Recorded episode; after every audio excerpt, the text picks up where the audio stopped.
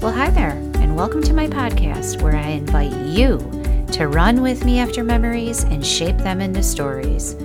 On this show, I'll also share samples of my writing and interesting moments from everyday life. I'm your host, Ruru Sig, and today you're listening to my first podcast, The Story Chaser.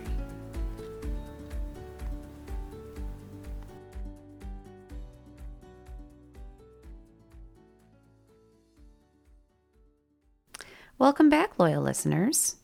Uh, before we get started tonight, as you know, I always share a tip or a trick or a bit of advice. And tonight's tip is this when you are using a lemon in your kitchen for cooking and whatnot, take the peel and toss it into your sink. So it kind of like lands around the drain. And when water hits it, it releases this really nice, fresh citrus smell for your kitchen. It's kind of fun and delightful.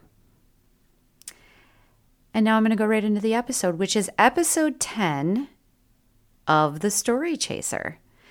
And tonight, um, I'm talking about my dad because of a couple of reasons. Father's Day is right around the corner, and because I've kind of highlighted him here and there in different essays. And I thought now is the time to introduce him as a whole to my listeners as an entire piece just for him. So, how I'm going to do this tonight is a um, collection of bits from an essay that I wrote entitled My Retired Childhood. And I'm going to do it in a list fashion, listing the things that he believed in. And I can only hope to honor the greatest story chaser I ever knew my dad. He believed Storytelling was an art because memories were too precious to mishandle. And if he started with only a few listeners, his charisma had him wrapping up a tale with an entire party around him every time. His talents were a comet, an unbelievable stream of strength and color. He was someone special, all right. He believed in our family and was the type of father who not only recognized each of our capabilities, but never let us fall short on them. He lived this by example. Marge, there's an elephant dancing on my chest, my father said, waking my mother. They sat up for a little while, nursing what they believed to be indigestion, but his symptoms escalated to a terrifying degree, with pains shooting down his arm his labored breath, dramatic and sharp inhales and exhales. And instead of dialing for emergency services, they got dressed, and my father drove them both to the hospital. It was there that he learned that what he was describing was actually a massive heart attack, and it had destroyed 75% of his heart. It was late spring in 1984, and he was 50 years old three packs of cigarettes, 25 cups of coffee, 12 children, four grandchildren at that time, and a self operation of one of the largest independent produce delivery routes in Chicago would be the intense rhythm leading up to that night. His heart said, I can't possibly keep up with your plans here.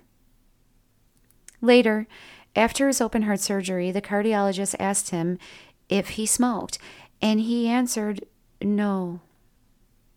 My mother, perplexed by this outright lie, looked at him while grabbing his hands with a disapproving pat and said, Sam, honestly, come on. The doctor, unsure of his place in this awkward moment, asked a follow up question. Okay, well, when did you quit then, Sam? And my father answered him, Today. My understanding of what happened, much like my clothes, would be handed down to me from other people. Some pieces I put together myself just by listening to their conversations while pretending to play with a doll. I believe the term is eavesdropping. I would be left to wonder so much more, though. Like, what was it like for my father in that hospital room? That would be the first time in years he was alone with his thoughts. Did he turn to the left, looking for my mother? Instead, met with screens and machines telling the story of his body through beeps, lines, and dots? Would he think of the scowling restaurant owners who dissected his produce, holding him responsible for any bruised fruit, as if he went 12 rounds with a tomato in the alley before delivering it? Did he think back on his own childhood, being a young boy in the city, playing cards and walking the streets with his pals? Did he smile proudly that he was able to buy a small fishing shack cottage as just an 18 year old boy? Is that the place he made the decision to ask my mother to marry him? Did he warmly remember the Marian year date that him and my mother went on in 1954, where they joined a quarter of a million other people in Sol- Soldiers Field here in Chicago to honor Mother Mary? A couple of kids sitting on a blanket, joking, Wouldn't it be funny if someday we had a dozen children? And yet married each other and went on to do just that. Did he think of his own, us 12, his children, one by one? Would all the people he touched spiritually and with life advice pan over his thoughts like pieces of a puzzle? The salesman hungry for guidance that hung on his every words when he led seminars? Did he realize how wise he really was and feel how many people were worried for him and loved him? Did he ever wonder if he'd be able to tell another story without a cigarette in his hand? Would he ever know he was one of my heroes? Did he beg God for his life that night? Our family dynamic would forever change with that elephant's dance rumbling on my fa- father's chest, shaking him from a sound sleep, and his recovery from such would be the catalyst for my retired childhood. As part of, of his recovery, he was forced to quit working full time and placed into the role as a stay at home dad for the remaining nine years of his life. My mom went to work full time. He believed in moving forward. As a young child, if you asked me how I spent my days, I probably would have responded, surrounded by imbeciles.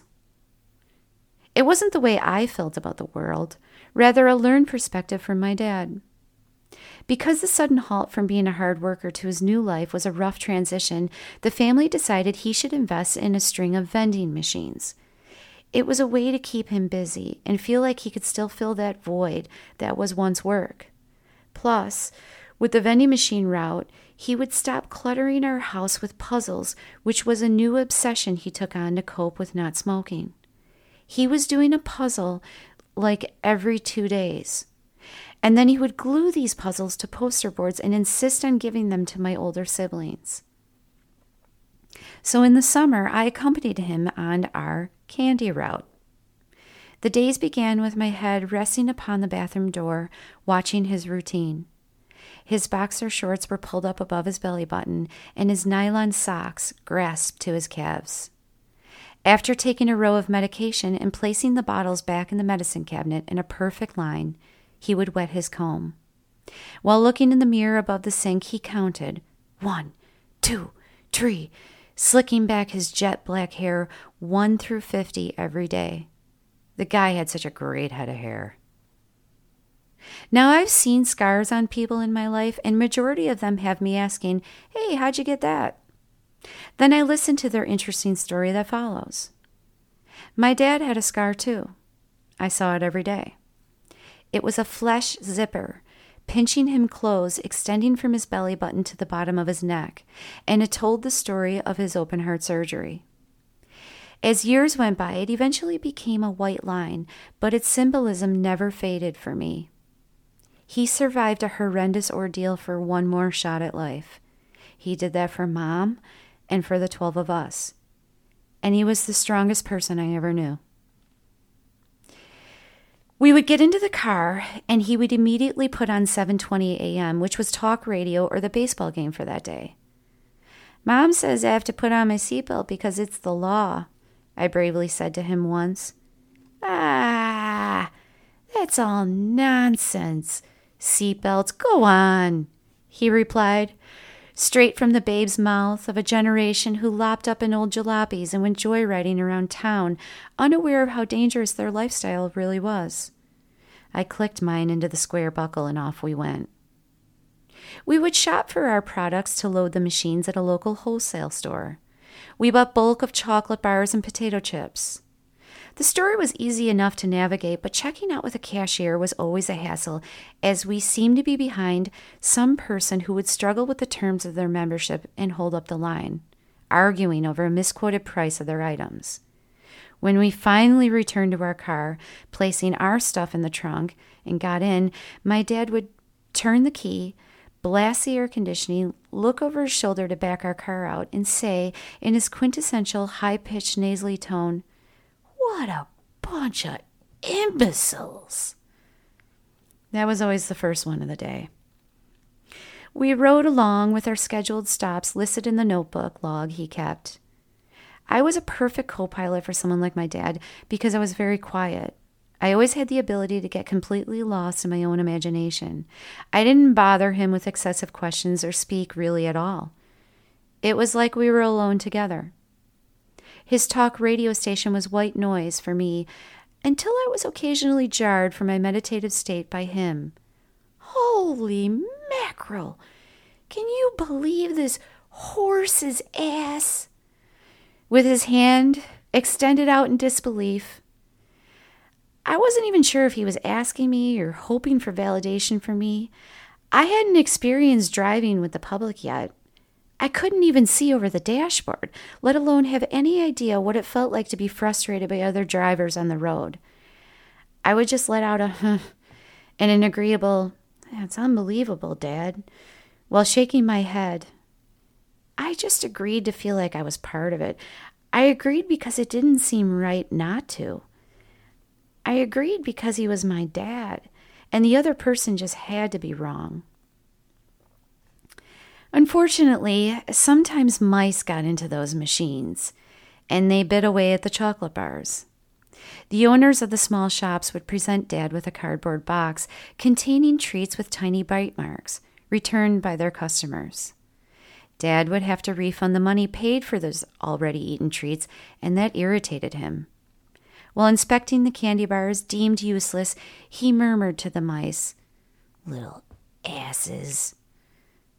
The mice, most likely hiding deep within the walls, wearing chocolate mustaches, wouldn't feel the sting of the insult. Okay, he would say, putting the mishaps behind us. Let's go have a little lunch. We would choose a different restaurant every day, but the welcome was always the same at each one. Hey, it's Sam. Come on in, friend, the owners would say. They would take the time away from their establishment to join us at the table. Often they used the time seeking advice from Dad. The man who used to bring them boxes of produce was now generously bestowing his words of wisdom on business, how to deal with customers, and how to drive them through the door conversations he didn't have time for when he himself was a working man. It's funny how life goes like that sometimes. From across the booth, I had the privilege of watching this many times. And it was sort of like lending him out to father others for a little while. We took long walks in the late afternoon. Dad loved his walks. We couldn't get through the neighborhood without surrounding neighbors pausing from their yard work to holler, Hey, Sam! or approach the edge of their si- sidewalk to chat with him. He was loved everywhere. He believed in recognizing hard work. Catch him! Don't let him go, he would say. I would race to the door, hearing the mail slot bang shut. My dad rushed behind me through the living room with a freshly cut bowl of fruit in his hands and a dish towel draped over his shoulder. He would stop our mail, mail carrier mid route and insist he enjoy afternoon fruit to replenish his energy. His giving nature was always appreciated by the people in his new life, outside the grind of a produce route. He believed in God. There were many sleepless nights for him, shortness of breath, and perhaps reflection on what he really went through. Either way, a stream of moonlight would shine his moving lips and humble tilt of his head downward as rosary beads dangled to the next decade. If he couldn't sleep, at least he could pray. And that was how he used the 25% of his remaining beating heart. He was a big someone for everyone. So the essay as a whole is that much longer, but I wanted to sum it up to give you guys an idea of this tremendous person who not only overcame that heart attack, overcame obstacles that got in his way a lot. And he did it with this rough grace. Um, and it was beautiful. He's missed greatly, and his stories of his own life we share, but our versions of him we've passed down to the grandchildren in this family, the great grandchildren. The legacy does continue to live on because it was just too bright for us to ever let go dim. Well, this is as good a place as any to end this episode. My name is Ruru Sig, and I thank you for listening to The Story Chaser. Remember, there are stories everywhere. The key is to focus in on the little memories to find the bigger moments. My promise to you is that I'll keep chasing those stories. Be well, folks, and go ahead. Have a wonderful life.